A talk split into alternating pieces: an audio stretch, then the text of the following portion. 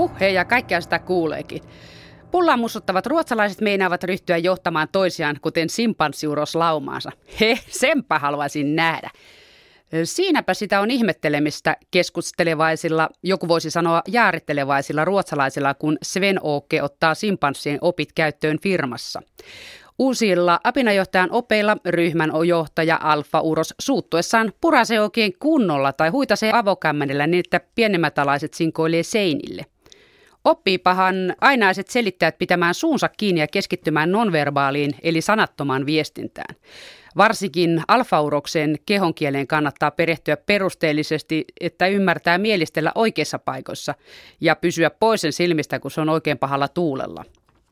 Mielistelyn merkitys työpaikoilla saattaa nousta entisestään ja ehkä oikein arvoon arvaamattomaan. Näin voi käydä varsinkin, jos työyhteisön eli lauman johtajaksi sattuu imartelun kipeä apina. Toisaalta onhan niitä nuoleskelulle persoja nykyisissäkin johtajissa – Modernit ja jatkuvaan muutokseen totutetut työyhteisöt oppivat luonnollisesti elämään kuin simpanssit luonnon ehdoilla, siis työpaikoillaan. Ja tietenkin lauman hallitseva uros on hallitseva uros, eikä siinä ole mitään epäselvää. Jos joku ei asiaa ymmärrä, niin sehän saa ympäri korvia ja oppii sitten korviaan pidellen. Pullikojat opetetaan oikein pomon kädellä ja pistetään kyllä järjestykseen. Vaikka apinamaisessa työyhteisössä eli laumassa elelee sekä uroksia että naaraita, niin sukupuolikuri on kova. Se on pomo, joka hoitelee firman naiset. Alempiarvoiset jolpit pysyköön poissa pomon haarmista. Simpanssijohtamisen virastokelpoisessa sovellutuksessa muut miehet pitäköön näppinsä erossa lauman naarasta tai turpiin tulee osastopäälliköltä. Ja apina opeilla johdettaessa firman juhlien salaiset bilesuhteet pitää hoidella vielä salaisemmin tai tulee tuperrapinat. Ei kun toivottamaan keväisten länsituulten tuudahdukset ja apinojohtajan opit tervetulleeksi suomalaisillekin työpaikoille. Täällä Puheet ja teot ohjelmassa arvioidaan sitä, miten suomalaisia pitäisi johtaa tai ihmisiä ylipäätään. Ja paikalla on ihmisen oppimisen sekä organisaatioiden muutoksen tutkija professori Yrjö Engeström Helsingin yliopiston kasvatustieteellisestä tiedekunnasta ja taloa edustan minä Leena Mattila täällä vakiokalustona. Mutta jos nyt ajatellaan tätä apinajohtamisen kirjaa, jota molemmat ollaan lujeskeltu, niin miltä se näyttää? Sopisiko semmoinen työpaikoille? Ja kuinka pielessä tämä nykyinen johtamistyyli on, jos oppia haetaan apinoilta? Yrjö Engeström, olet tutkinut sekä ihmisten että organisaatioiden suhtautumista muutoksiin.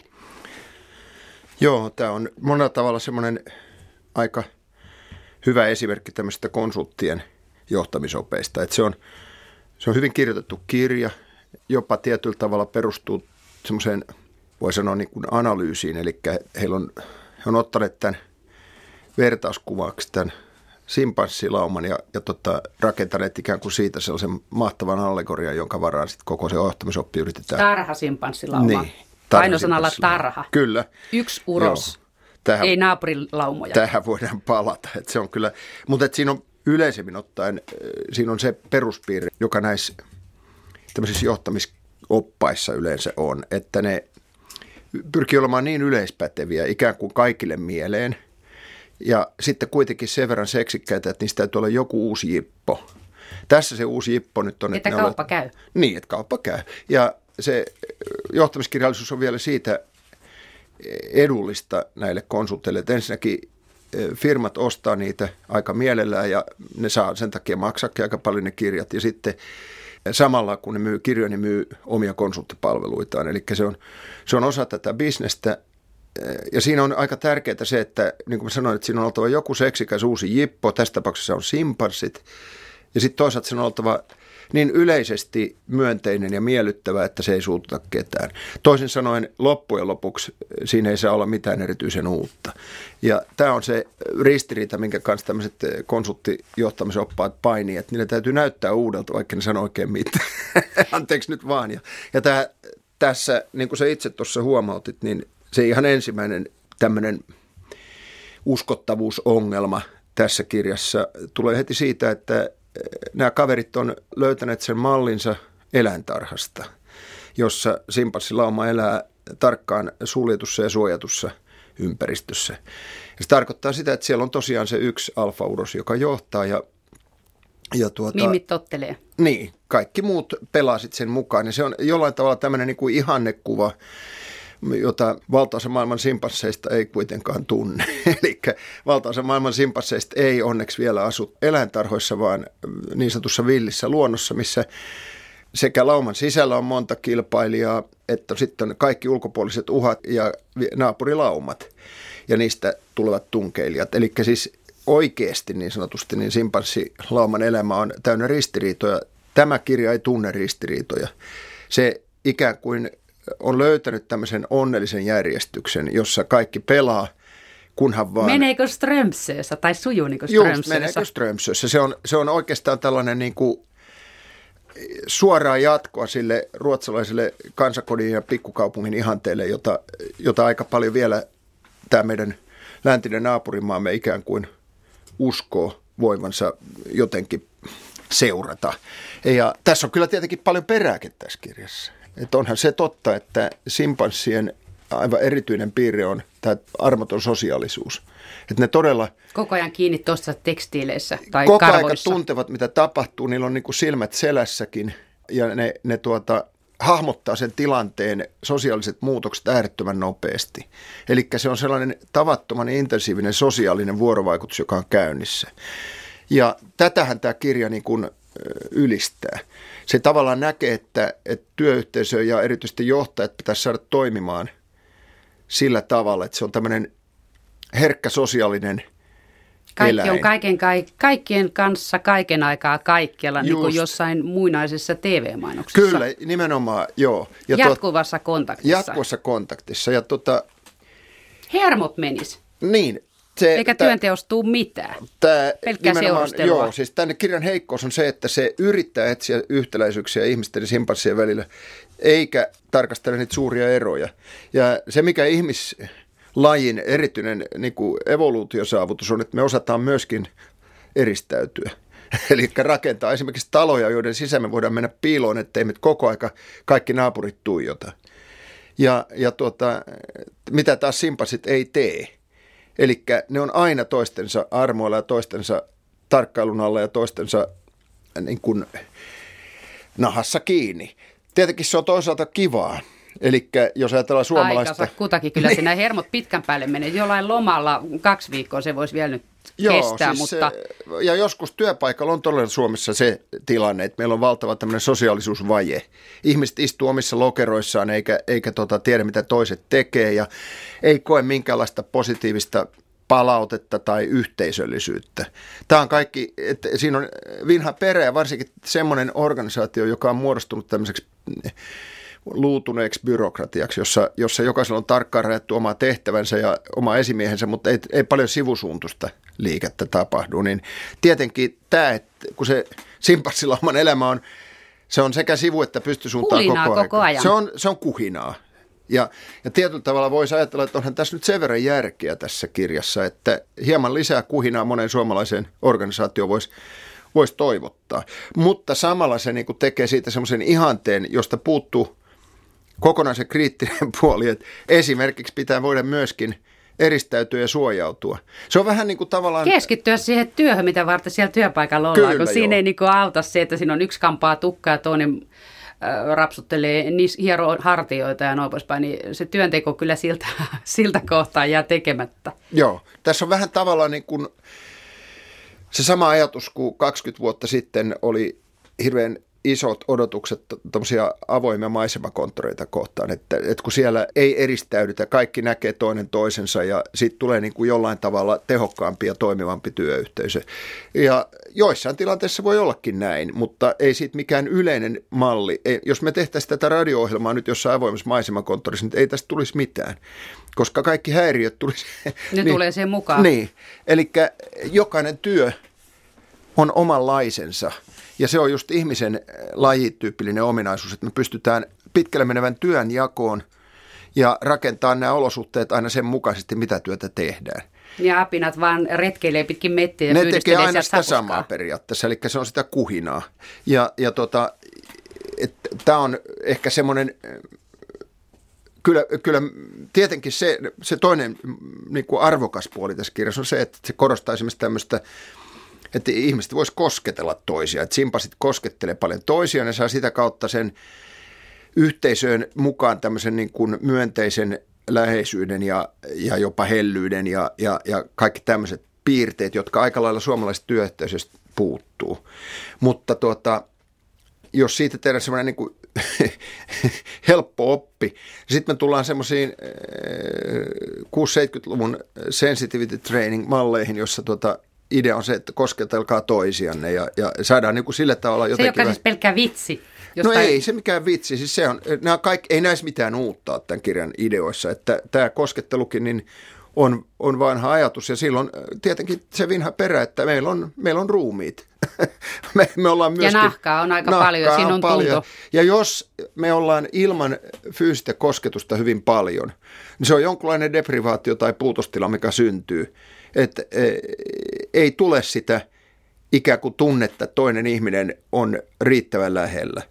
Ja tämä on, tässä on tietenkin jonkin verran perää, mutta sen tekeminen tämmöiseksi johtotähdeksi kaikelle johtamiselle, niin, niin tota, on juuri tällainen, että nyt keksimme tämmöisen jipon, joka myy. Et, e, mutta mun mielestä se, mikä tässä on tavallaan huolestuttava on, että, että juuri tällaiset johtamisoppaat, niin, niin tota, jotka toinen, kun niitä pannaan riviin vierekkäin, niin jokaisella on joku oma erityinen pikku keksintönsä ja kaikki ne on yhtä yleisellä tasolla. Että niistä kaikista puuttuu semmoinen, että ne kävisi siihen todellisuuteen kiinni, missä ihmiset oikeasti työtä tekee ja, ja sen ristiriitoihin ja niihin niin kuin isoihin vaikeuksiin, missä suomalainen johtaminen tänä päivänä esimerkiksi on, niin semmoiseen valitettavasti tämä kirja ei kyllä puutu. Miten se on sitten näissä todellisuudessa, jos mennään pois sieltä ruotsalaisesta Furuviikin eläintarhasta ja niiden sieviin Ströms simpanssien elämästä, niin tuota, tullaan tavalliseen suomalaiseen arkiseen työpaikkaan ja organisaatioihin, niin miten se on aikuiskasvatuksen professori Yrjö Engeström kuinka, mikä tässä on niin pahin vika tai ongelma, mikä pitäisi korjata suomalaisissa työyhteisöissä? Tai nyt sanotaan vaikka ruotsalaisista, jos ne on tuttuja. Niin, kyllä ne on, ei niissä siinä mielessä kauhean paljon eroa, että ne suuret kysymykset liittyy tähän, millä tavalla koko maailma on muuttunut. Eli siis ne liittyy siihen, että organisaatioiden johtaminen on muuttunut tämmöiseksi, voisiko sanoa neljännesvuosi johtamiseksi. Kvartaalipelleilyksi. Kvartaalipelleilyksi, jossa siis tavallaan eh, ahneuden – Eh, ahneudesta on tullut oikeastaan se menestymisen... Niin ahneuden maksimointi. Ahneuden maksimointi, voi sanoa on näin. Eli tavattoman nopeat pikavoitot ja, ja sitten erityisesti sellaiset, eh, niin kuin voi sanoa omistaja-arvon tai osakkeenomistajien siis yrityksen pörssiarvon eh, nopeat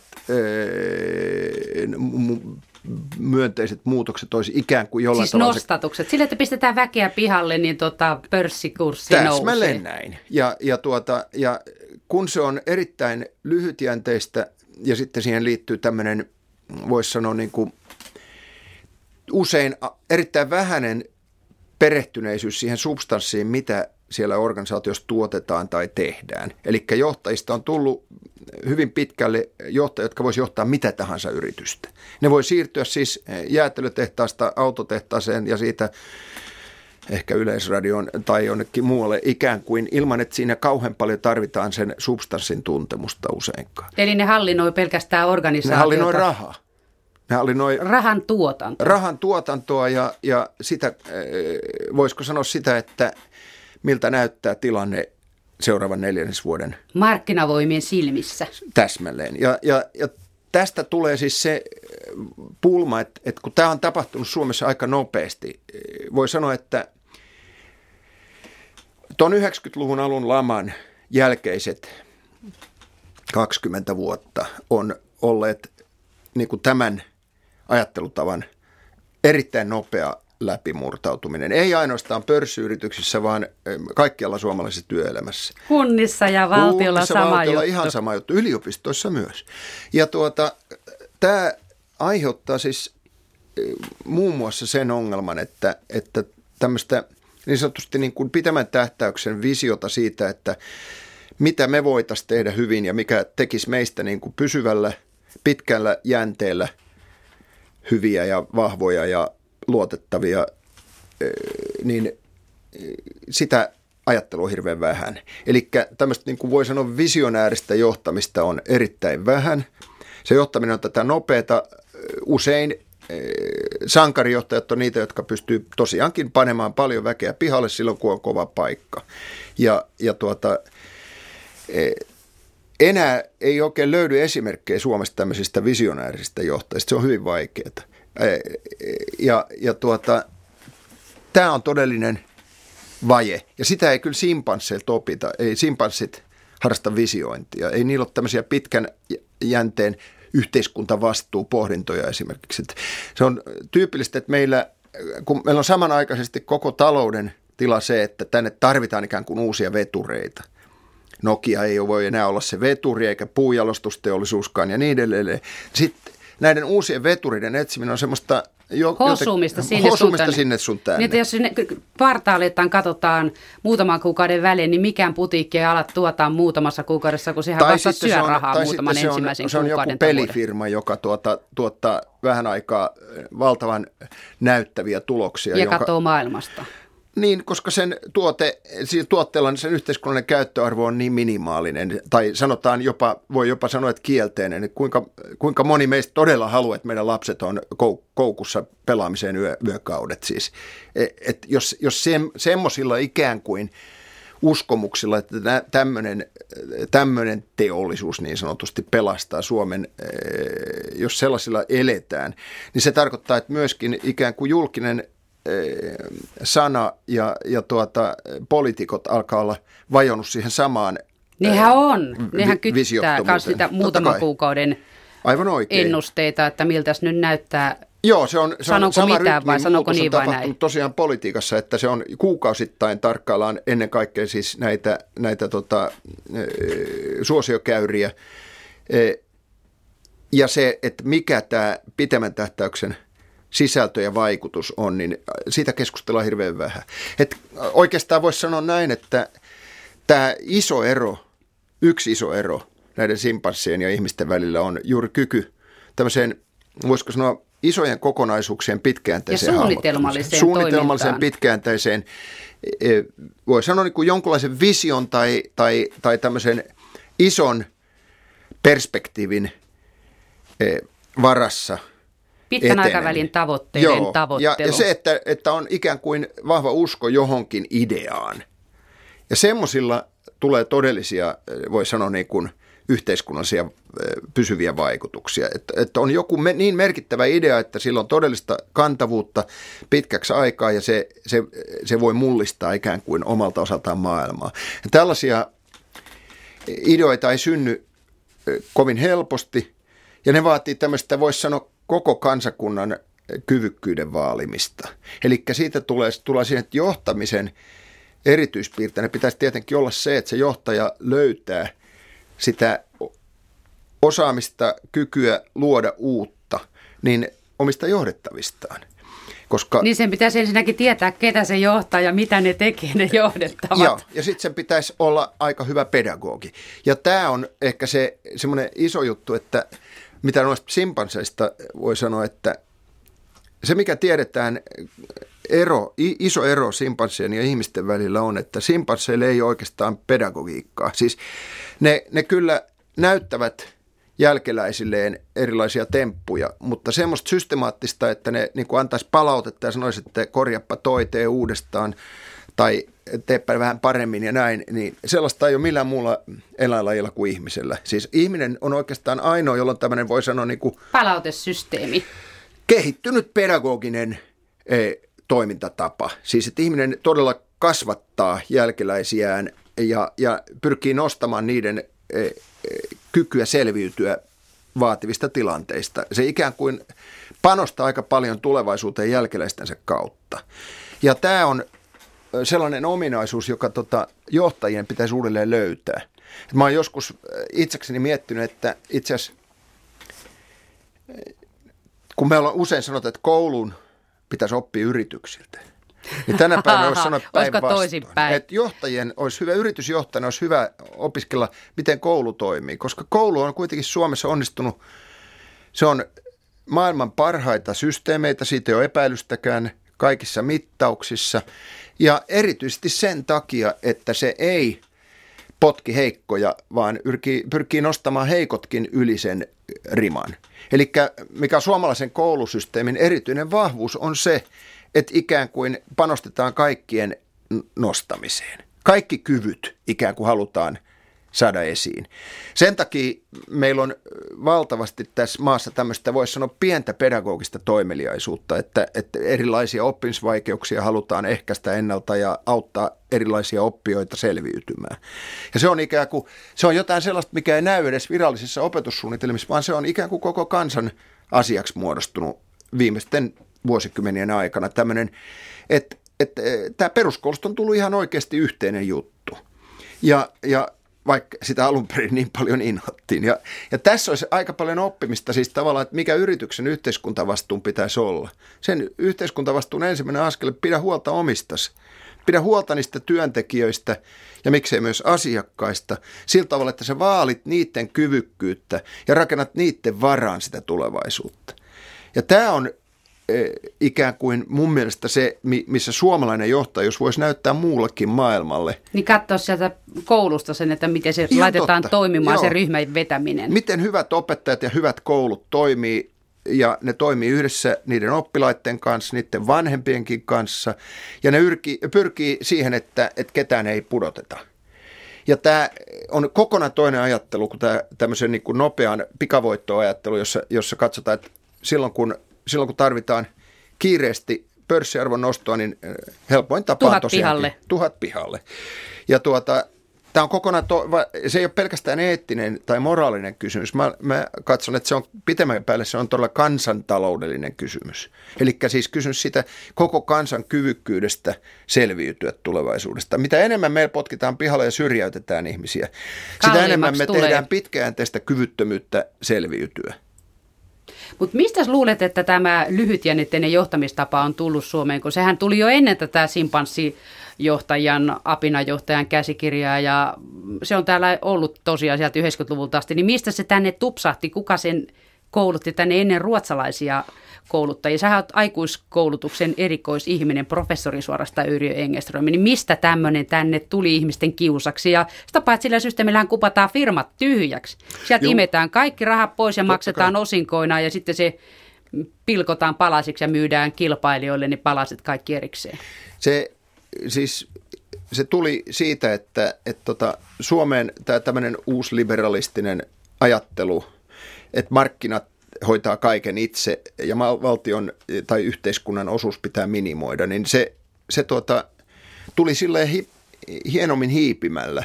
Et samanaikaisesti kuitenkin me ollaan uskoteltu itsellemme, että, että täällä on ihan kunnollinen hyvinvointiyhteiskunta. Mutta samanaikaisesti kuitenkin tämä, tämä tämän tyyppinen johtamisajattelu ja koko taloudenpidon ajattelu on,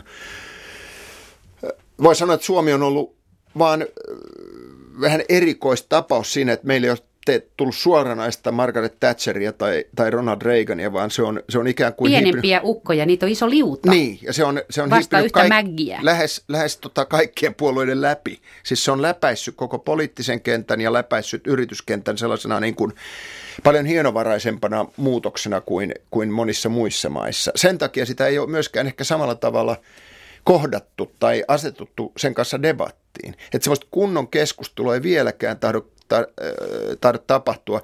Ne leimahtaa vaan sitten, kun joku yksittäinen ylilyönti, kuten nyt tässä viimeinen, viimeisessä valtioneuvoston verotusratkaisussa näyttää tapahtuneen. Eli siis ne, se yleisempi kysymys siitä, että ja siihen liittyy ajatus siitä, että yhteiskuntaa ruvetaan johtamaan yhä keskitetymmin. Eli että tulee tällainen... Mennään siihen apinanjohtajan systeemiin, että me ei tarvita näitä ruotsalaisoppeja. Tulee nopea... Meillä on jo lyhytjännitteiset keskitetyt johtamисsysteemit. ja samalla lyhytjännitteinen, erittäin keskitetty alfaurosten, sanokaamme siis suoraan pääministerijohtoinen yhteiskunta. Siis jossa pääministeri ja, ja sitten toisaalta niin kuin elinkeinoelämän huippujohtajat muodostaa itse asiassa entistä pienemmän klubin, koska eh, kaikki nämä tällaiset perinteiset lähidemokratian muodot, niin ne, ne on rasite. Ne, ne on hidastaa. hidaste. Jos ne lyhytjännittäiselle apinajohtamiselle ne on hidaste. Ne on apinajohtamiselle hidaste. Mä, mä onkin sitä mieltä, että tämä on, olisi aika hyvä eh, idea kutsua tätä Suomessa kehkeytyvää hitaasti huomaamatta muodostunutta kulttuuria apinajohtamiseksi. Meillä, me ollaan siinä jo. Joo, me Mehän voitaisiin kurssittaa hyvässä, ruotsalaisia. Hyvässä vauhdissa siinä. E, me ei olla ehkä yhtä sosiaalisia kuin, kuin ruotsalaiset, mutta taatusti me ollaan ajettu sisään tämmöinen niin kuin, e, keskitetyn e, pikavoittoajattelun niin kuin malli. Heti mulle kaikki nyt. Joo, vähintään yhtä pitkälle kuin Ruotsissa, luultavasti pitemmälle. Ruotsissa nimittäin on kuitenkin ihan toisenlaisia tämmöisiä hidasteita kuin Suomessa. Eli siellä on tämä eh, niin sanotun hyvinvointiyhteiskunnan rakenteet on vahvemmat ja siellä on puolue- ja ammattiyhdistysorganisaatiot on sillä tavalla järjestäytyneet, että siellä on pakko tehdä kompromisseja ehkä enemmän kuin täällä. Suomessa näyttää koko aika tämä kun tämä kenttä on niin fragmentoitunut, ikään kuin pirstoutunut. Ja pirstoutunut. palapelin palaset on levällään niin, Sitä on aika helppo itse asiassa ujuttaa. Niin, kato, vanha roomalainen systeemi hajota ja hallitse, mutta tämä systeemi on hajottanut itse itsensä. Kyllä, se Johtajille todella helppo. Ihan keskinkertaiset johtajatkin pääsee kukokstunkijolle ja niitähän nyt on nähty tässä viime aikoina. Laskutaitokin on plus minus nolla, kun ne laskee sille, että huomattavan suurista tuloista ei veroja tarvitse maksaakaan. Näin on. Mutta Progressiivisen verotuksen maassa. Jännä et, juttu. Jollain tavalla musta tämä, tämä tota, tilanne on, on tällä hetkellä muodostunut semmoiseksi, että ei tarvitsisi olla kuin muutama rohkea kovan tason johtaja, jotka julistautuisi ja julistaisi uuden vaihtoehdon, niin niillä olisi valtava menestys. Ensinnäkin niillä olisi koko kansan tuki ja, tuota, ja luultavasti niin, e, olisi aika helppo nähdä, että, että tämmöinen tota, niin kuin vaihtoehto purisi myös muihin yrityksiin. Ihan yksinkertaisesti sen takia, että se tuhlaus, mikä syntyy tämmöisestä hötkyydystä, on hyvin suurta. Tämä kaivosteollisuus on hyvä esimerkki tällä hetkellä, että pikavoittojen perässä mennään nopeasti, niin sit sit maksetaan on, hirveän ne on, kallilla ne on hirvittäviä seuraamuksia. Ja, ja, ne, ja yleensä ne aina sitten viime kädessä tulevat niin sanotusti veronmaksajien maksettaviksi. Eli kun ne on niin isoja ne vaikutukset, siis se mikä tässä on, että on radikaalisti eri asia kuin, kuin tässä ruotsalaisessa apinan johtamisessa. Tämä ei todellakaan, niin, tämä ei todellakaan, me ei elätä, mis, mikään yritys ei enää elä tämmöisessä suojatussa kuplassa vaan kun, kun Suomeen perustutaan eh, suurella kohulla eh, kaivosyritys, niin, niin tota, se saattaa yllättäen tuhota merkittävän osan niin kuin koko maan kauneinta luontoa. Ja, ja tuota, siinä, ne, ne korjaukset, joita siinä tarvitaan – on massiivisia. Ja silloin me ollaan ikään kuin tilanne... Ja pikavoitto jää sitä paitsi saamatta. Pikavoittokin jää saamatta. Eli toisin sanoen juuri niin kuin sä sanoit, että, että se on myös taloudellisesti erittäin, eh, voi sanoa niin kuin kyseenalainen ajattelutapa tämä. Ja, ja tämä näkyy hirveän monella alueella. Musta se näkyy myös tässä julkishallinnon kehittämisessä ja kuntauudistuksessa. Eli nyt Siinäkin haetaan pikavoittoja. Nimenomaan. Kulut alas ja kilpailutetaan ja... vanhustenhuolto johonkin niin, että mm, siihen palveluun ei tosiaan kuulu muuta kuin seinät ja sänky. Kyllä. Ja tässä ikään kuin on, on, ollaan monesta suhteessa ehkä tulemassa siihen vaiheeseen, että, että nämä, nämä tavallaan mm, tänne apinajohtamisen kaikki ulottuvuudet, niin ne pitäisikin e, julkilausua ja katsoa niitä niin kuin silmästä silmään, että onko tämä todella ainoa vaihtoehto.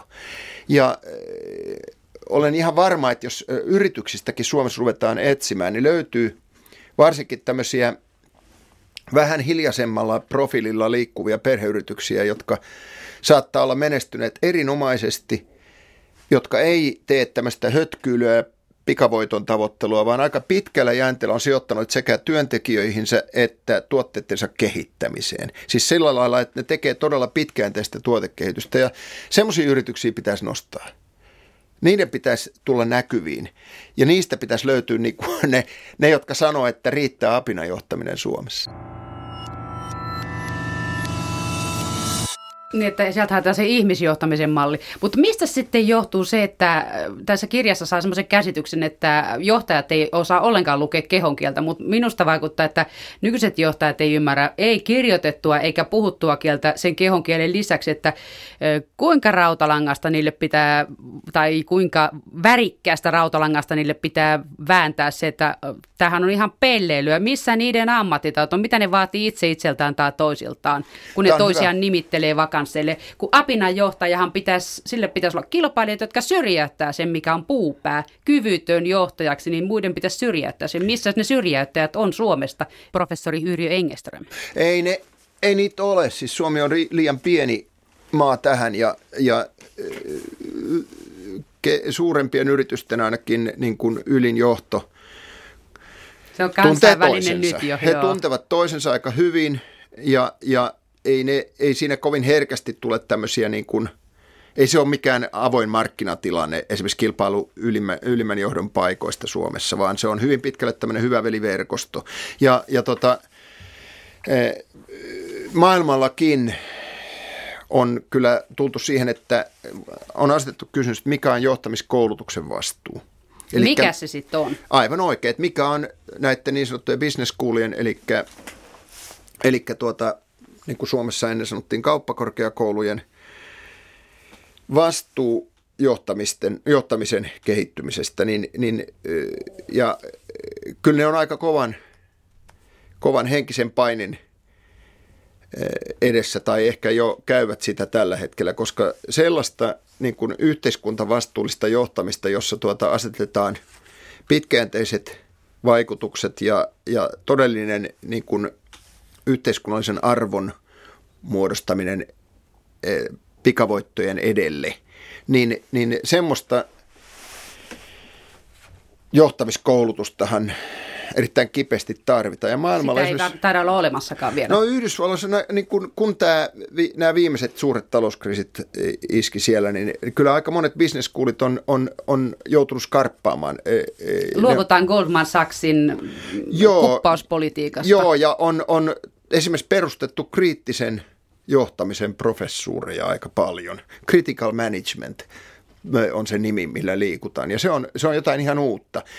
Ja se tulee siitä, että on havaittu, että siis itsekritiikkimekanismeja on hirveän vähän yritysmaailmassa. Siis sellaisia, että joku sanoisi, että hei, Järki nyt, käteen nyt, jätkät. Nyt, te teette, nyt tästä tulee katastrofi. Että e, tämmöinen, niin kuin, esimerkiksi korkeakoulu-yliopistoyhteisöjen, jotka kouluttaa johtajia, niin niillä pitäisi, niillä pitäisi olla tämä rooli, mutta se on rapautunut viimeisen viimeisten vuosikymmenien ne aikana. Hakee, ne on, ne on oh. kimpassa.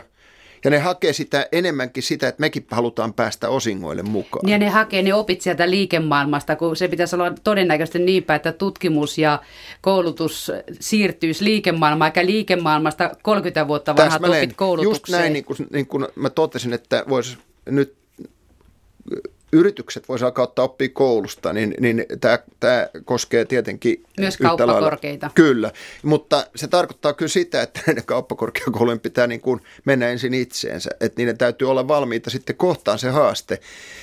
Ja niillä täytyy olla siinä mielessä aika korkea etiikka. En yhtään epäile, etteikö Suomessa olisi siihen edellytyksiä, mutta tällä hetkellä tietenkin on myös tilanne se, että yliopistot ja korkeakoulut, ne tappelee itse tämän saman haasteen edessä. Eli miten saada – toiminta kannattavaksi, miten varmistaa rahantulo, miten varmistaa niin kuin bisneksen kulku. Ja jos ne ajautuu samanlaisiin ajattelumalleihin niin itse asiassa tällaiseen suomalaiseen apinajohtamiseen, niin, niin silloin meillä ei ole enää sitäkään kriittistä elementtiä, joka Ei nyt ole mitään vaihtoehtoja apina Se on aika vaikea löytää sitten niitä. Ja tämä on ehkä tällä hetkellä se semmoinen suomalaisen yhteiskunnan erityinen riski, että kun me ollaan pieni yhteiskunta ja aika – yhdenmukainen, aika monoliittinen, niin, niin vaihtoehtojen löytäminen ja jalostaminen esiin olisi äärimmäisen tärkeää. Ja siinä kyllä täytyy sanoa, että myöskin julkinen sana on, on aika heikko. Ja laiska. Laiska, siis se, että, että ikään kuin vaalittaisi toisin ajattelua ja nostettaisiin sitä näkyviin. Että jos Helsingin Sanomatkin laittaisi, niin kuin moni suuri lehti ma- maailmassa on aina tehnyt, että siellä on pääkirjoituksen rinnalla vastakkainen mielipide. Että pyydetään aina kaksi. Ei ainoastaan se, se tuota, hallitukselle myönteinen, vaan myöskin sitä, sitä vastustavia. Että ne on, ne on systemaattisesti tätä vaalittaisi. Niin silloin meillä olisi jo heti ensimmäinen pieni elementti siihen, että... että tuota, asiasta keskustellaan. Asiasta voi keskustella ihan oikeasti, eikä vain silloin, kun tulee joku moka. Niin, että muuten on semmoista nunnukka, nunnukka, loilaa, loilaa, ollaan kaikki samaa mieltä vaan kovasti. Me ollaan aika samanmielisiä ehkä just, just tämän eh, suomalaisen yhteiskunnan erityisen, voi sanoa niin kuin, miten nyt sitä sanoisi, ujouden takia, että täältä, täältä puuttuu sellainen eh, uskalluksen kulttuuri aika Että sanoisit, että tosiaan, että nyt mennään mettää, jar, ensin jarrutetaan ja sitten katsotaan, mihin suuntaan olisi järkevää mennä. Näin on. Ja, ja sitä tuota, ei tehdä. Sitä ei tehdä. Ja, ja ehkä, ehkä meillä on myöskin sellainen sukupolven vaihdos tällä hetkellä, että, että nuorempi sukupolvi, niin se suuntautuu mieluummin sitten sellaisiin eh, liikkeisiin, jotka tuota, menee tuonne ruohonjuuritasolle tai, tai sinne, missä maailmassa on suurin köyhyys ja hätä esimerkiksi. Ja se on ihan ymmärrettävää, jos, jos siis alkaa tuntua siitä, että suomalaisessa yhteiskunnassa se on niin kuin, niin kuin kuitenkin pieni elitti maailmaa katsottuna. Ja sen sisällä huutaminen niin tuntuu aika toivottomalta varmaan monesti. Mutta kyllähän tässä niin todellisuudessa meillä on sellaisia voimavaroja. Tämä meidän pienuus on myöskin vahvuus. Eli Kääntyy ketterästi, Kääntyy pieni paatti. ketterästi itse asiassa, jos täällä kun syntyy se äh, niin kuin visio, jonka varassa voi ruveta käännöstä tekemään. Ja se, se puuttuu tällä hetkellä. No, tuosta en muista mistä luin, mutta tuli tämmöinen juttu vastaan kerran, että noin kymmenen kuukautta kauppatieteitä opiskelleet ihmiset, niin niillä ilmenee jo empatiakyvyttömyyttä, koska siellä koulutuksessa satsataan vaan siihen rahan tuottamiseen. Niin onko se sitten ongelma, että poliitikoilla on sama juttu, että ne vaan satsaa siihen rahan pyörittämiseen. Ja sitten poliitikoilla ei ole muuten itse asiassa edes yleensä sitä ammattitaitoa, että ne pystyy siihen. Se menee esimerkiksi pelleilys kuin tämä verotusuudistus sitten, että tulos on päinvastainen kuin mihin pyrittiin. Kyllä kai näin on, mutta mä en tietenkään voi sanoa minkään kauppakorkeakoulun puolesta. Se ei ollut Suomesta, Joo. se ei ollut Suomesta, taas on jenkkiläinen tutkimus. Et, koska yksinkertaisesti niin mä itse työskentelen yliopistolla, joka ei suoranaisesti valitettavasti harjoita kovin paljon johtamisen koulutusta. Vaikka, vaikka on kasvatustieteellinen Joo, tiedekunta. kyllä meille tulee ihmisiä sitten jännä kyllä yksittäisiä, jotka saattaa olla aika vaativissakin johtamistehtävissä, mutta että ne, on, ne on vielä, ehkä se semmoinen erityinen piirre onkin, että kun se on hirveän tiukasti keskitetty tietyille koulutusohjelmille, tämmöisille MBA, Business Management Tyypeille. koulutusohjelmille, niin niiden kautta maailmasta voi tulla aika kapea kuva, sanotaan näin, ja olisi ehkä suotavaa. Ja kyllähän se on nähtävissä, vaikka ollaan montaa mieltä esimerkiksi Jorma Ollilasta, niin, niin tota, hänellä kuitenkin oli kaksi tutkintoa ja, tai siis on, ja, ja, ja, tai ainakin kaksi tutkintoa saattaa olla enemmänkin. Ja niin kuin, että aika moni vielä hänen sukupolvensa johtaja ehkä arvosti semmoista, että katsotaan asioita useammalta. Vähän laaja-alaisempi, joo. joo. Ja tällä hetkellä varmaan tätä monet pitäisi ajan tuhlaamisena, että hankitaan kaksi tai kolme tutkintoa. niin siinä menee aikaa ennen kuin tulee sieltä ne uudet johtajat maailmalle. Kyllä. Mutta tuota, semmoinen juttu, mitä tässä Apinan johtamiskirjassa tarjottiin kanssa, että johtaminen on läsnäoloa ja se syntyy vuorovaikutuksesta. Onko tämmöisestä, onko tämä ihan sanahelinää nykymaailmassa, kun ne johtajat ei edes ole nähnyt niitä, joita ne johtaa. Monessa paikassa ne ei edes syö samassa ruokalassa. Eli ne ei siis oikeasti edes näe niitä johdettaviaan, eikä tiedä mitä ne tekee, eikä varmaan tiedä mitä se firma tuottaa, koska itse asiassa heidän tavoitteensa on tuottaa rahaa osinkoinen, osinkoina osakkeen omistajille, ja se on yksilösti tehdäänkö siellä makkaraa vai radioita vai polkupyöriä, että sillä mitään väliä, kunhan vaan osinkot juoksee. No mä oon kyllä samaa mieltä siitä, että, että tota, siis tämän kirjan kanssa, että läsnäoloa ikään kuin tarvitaan, mutta että eh, läsnäolo voidaan ymmärtää kahdella tavalla. Se voidaan ymmärtää eh, läsnäolona siis tässä apinajohtamisen mielessä. Eli, että, Rapsotteluna. Et, joo, eli että pitää olla laaja sosiaalinen verkko, jonka avulla niin kuin, voi, voi ikään kuin hallita sitä yhteisöä. Ja eh, voihan olla, että suomalaisilla johtajilla esimerkiksi on tässä parantamista. Eh, mun mielestä se on kuitenkin aika paljon toisarvoisempi asia kuin se, että läsnäolo sisältäisi juuri sen, mikä sä sanoit, eli myöskin perehtyneisyyden siihen, että mitä tuotetaan, keille tuotetaan ja mitkä sen yhteiskunnalliset seuraamukset on.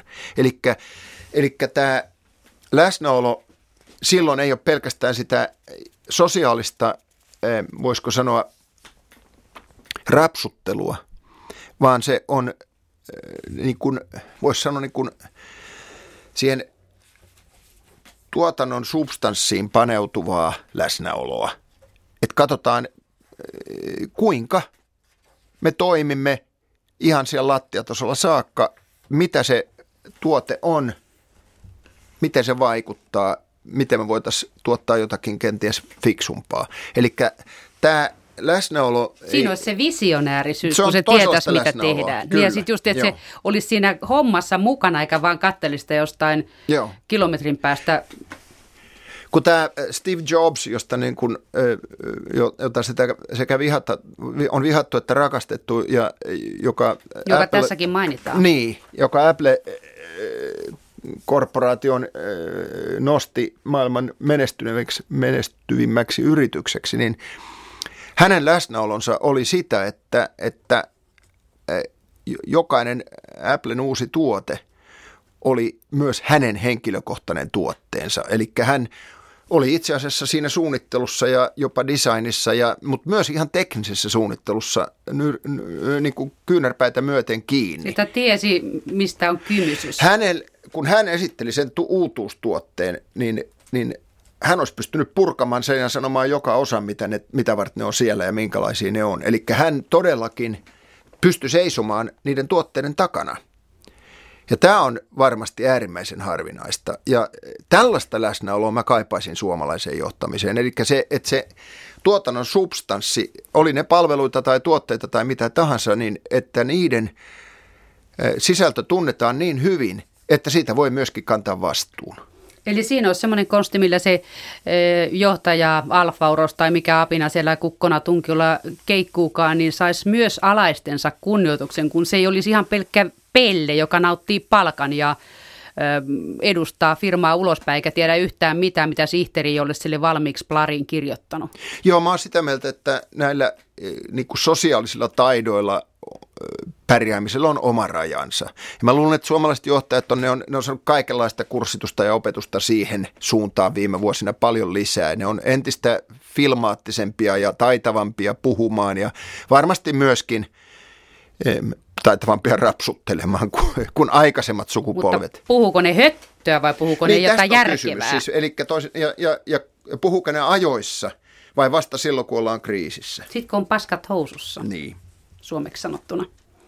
Mutta tuota, näitä, minkälaisia sun mielestä olisi johtajan ominaisuudet, kun sä oot kouluttanut tämmöisiä, tai siis ollut miten se sanotaan, kun näitä organisaatioita uudistetaan, niin miten se sanotaan, kun se tehdään pedagogisesti? Kun olet näitä esimerkiksi sairaaloiden toimintakuvioita ollut uudistamassa, niin kuinka se menee, tehdään silloin, kun se menee ihan läpi sinne po- tekijöihin asti se muutos, kun organisaatio-uudistukset usein on sille, että ylhäältä joku sanoo, että nyt tehdäänkin tästä päivästä alkaen silleen, tälleen, tolleen.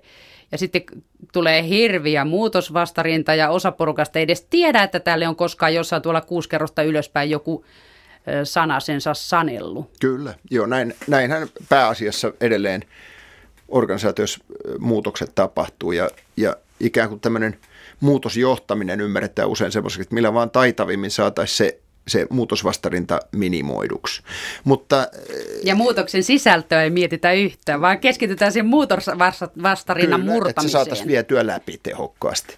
Tota, tämä niin, eh, että minkälainen johtaja olisi hyvä, niin kyllä se mun mielestä on ennen kaikkea kysymys siitä, että, että eh, johtaja ikään kuin pitää näkyvissä sen vision, mitä yritetään ta- saavuttaa ja pitää sen keskustelun alaisena sillä tavalla, että, että se on valmis ainakin aika ajoin semmoiseen ponnistukseen, että työntekijät ja miksei myöskin asiakkaat ja kumppanit, niin, niin tota, osallistuu sen vision arvioimiseen, tilanteen ikään kuin uudelleen arvioimiseen ja uuden ö, seuraavan kehitysaskeleen hahmottamiseen. Ja tämä on tämä on sellainen tapa, jota hyvin moni johtaja pelkää.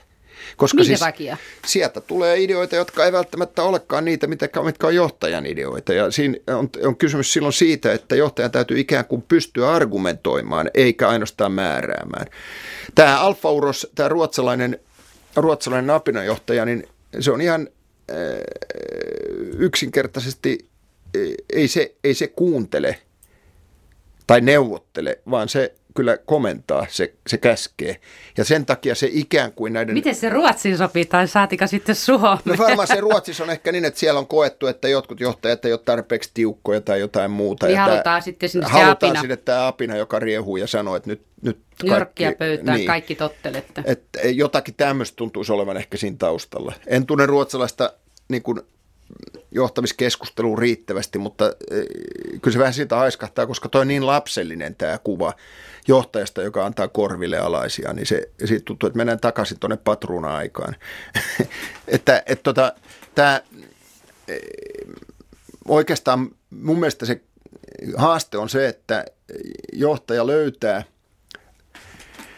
ja, ja panostaa riittävästi siis siihen, että sen alaiset, sen henkilöstö pääsevät rakentamaan tulevaisuutta. Niin kun ne itse tietää, mitä ne tekee, niin nehän itse tietää, mikä siellä toimii ja mikä ei. Ja silloin se isompi visio, mikä johtaja voi tuoda markkinatilanteesta ja, ja, ja globaalista muutoksista ja, ja niin edelleen, niin voidaan kytkeä ja panna vuoropuheluun niiden kanssa, jotka todella joutuu sen toteuttamaan. Ja katsoa, että mitä ne sanoo, miten ne näkee sen. Niin, että toimiiko se tässä työpaikassa. Niin, ja millä ehdoilla se voidaan kääntää toimivaksi. Ja tämän tyyppinen ikään kuin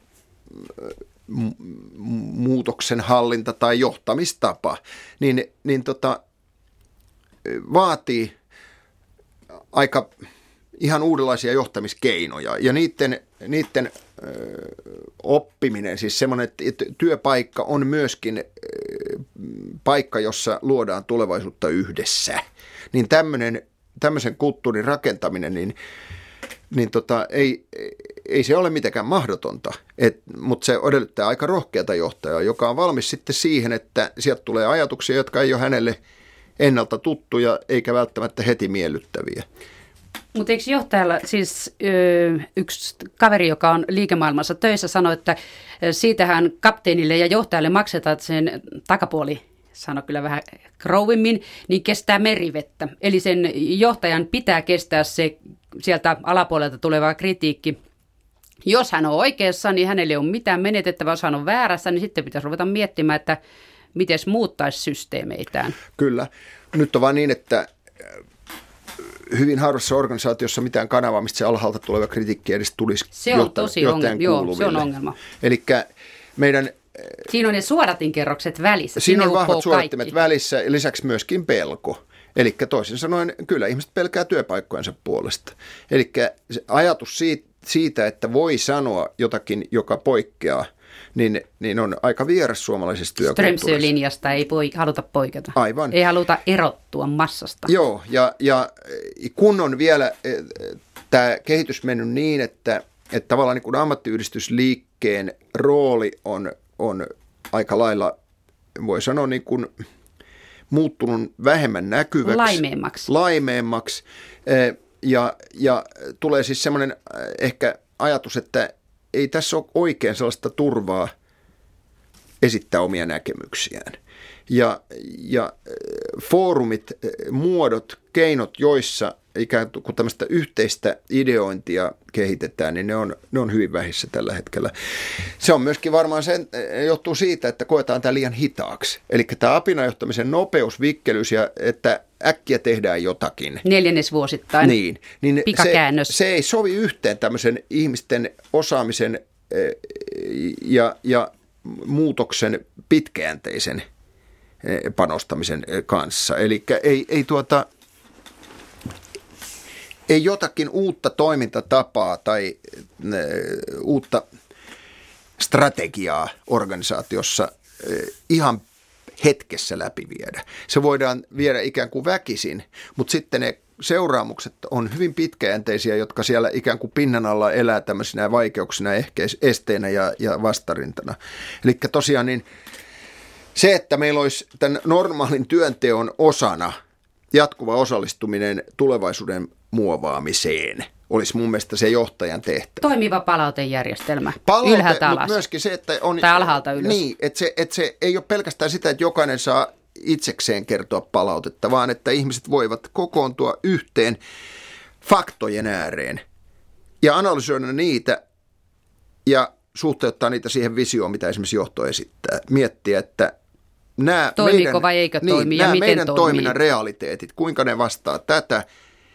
Ja molempia, sekä niitä toiminnan äh, omia realiteetteja että niitä johdon visioita pitää silloin pystyä muuttamaan. Niihin pitää pystyä vaikuttamaan. Eli se on jotakin aitoa keskustelua eikä, eikä tuota sellaista ikään kuin valmentamista muutokseen johdon nimeämällä tavalla. Et, et, et, tämän tyyppinen kulttuuri, niin ei se, ei se ihan vieras ole. Kyllä meillä on organisaatioita, sä mainitsit, että et, et, mä olen esimerkiksi sairaaloiden kanssa työskennellyt, niin esimerkiksi Oulun yliopistollisessa sairaalassa siellä niiden keskusleikkaus osastolla, niin tota, mun tutkimusryhmä oli mukana tuottamassa tämmöistä aika isoa organisaatiomuutosta, joka, jonka seuraukset on ollut hyvin innostavia, eli jo, jolla ne sitten sai ikään kuin eh, lopetettua semmoisen eh, kriisimäisen tilanteen, että ihmiset on hirveästi sairaana ja työntekijät vaihtuu ja ja leikkaussaleja joudutaan pitää kiinni, kun ei, ei ole tarpeeksi henkilökuntaa ja niin poispäin. Niin tämä, tämä kehitys saatiin katkaistua. He loivat itselleen uuden organisaatiomallin, joka, joka toimii hyvin. Ja nyt on jo niin kuin ikään kuin suomalaisten sairaaloiden vertailussa kärjessä, niin monella mittapuulla. Niin tämmöiset, mutta mut se tarkoitti sitä, että myöskin johtaja, tämän tulosyksikön johtaja, joka on aika iso bossi, jolla on hyvin paljon alaisia, niin, niin tota, lähti mukaan siihen keskusteluun. Eli ei odottanut huoneessaan, että Konsulentilta mitä hän, niin, että mitäs nyt tehdään. Aivan, vaan oli, pani itsensä likoon siihen prosessiin. Tämmöinen johtaminen äh, voi olla, että se johtuu ehkä siitä, että tämä henkilö sattui myöskin olemaan lääkäri, eli hän siis tunsi sen sisällön. Tiesi, mitä siellä mistä puhutaan. Niin. Ja saattaa olla, että organisaatiossa, jossa se sisällön tuntemus on heikko, niin se johtaja No, on aika vaikea mennä mukaan tällaiseen keskusteluun, jos ei hän itse asiassa ymmärrä, mistä puhutaan. Jos hän ymmärtää vain euroja ja muut puhuu jostakin tuotteesta tai palvelusta, mitä he tuottavat, niin se, siinä ei löydy helposti yhteistä kieltä. Silloin pitäisi tehdä niin, että se eurokieli pitää opettaa henkilökunnalle ja henkilökunnan pitää opettaa se tuotannon kieli johtajalle ja, ja, ja tämä ikään kuin löytää se yhteinen maaperä. Kiitoksia professori Yrjö Engeström.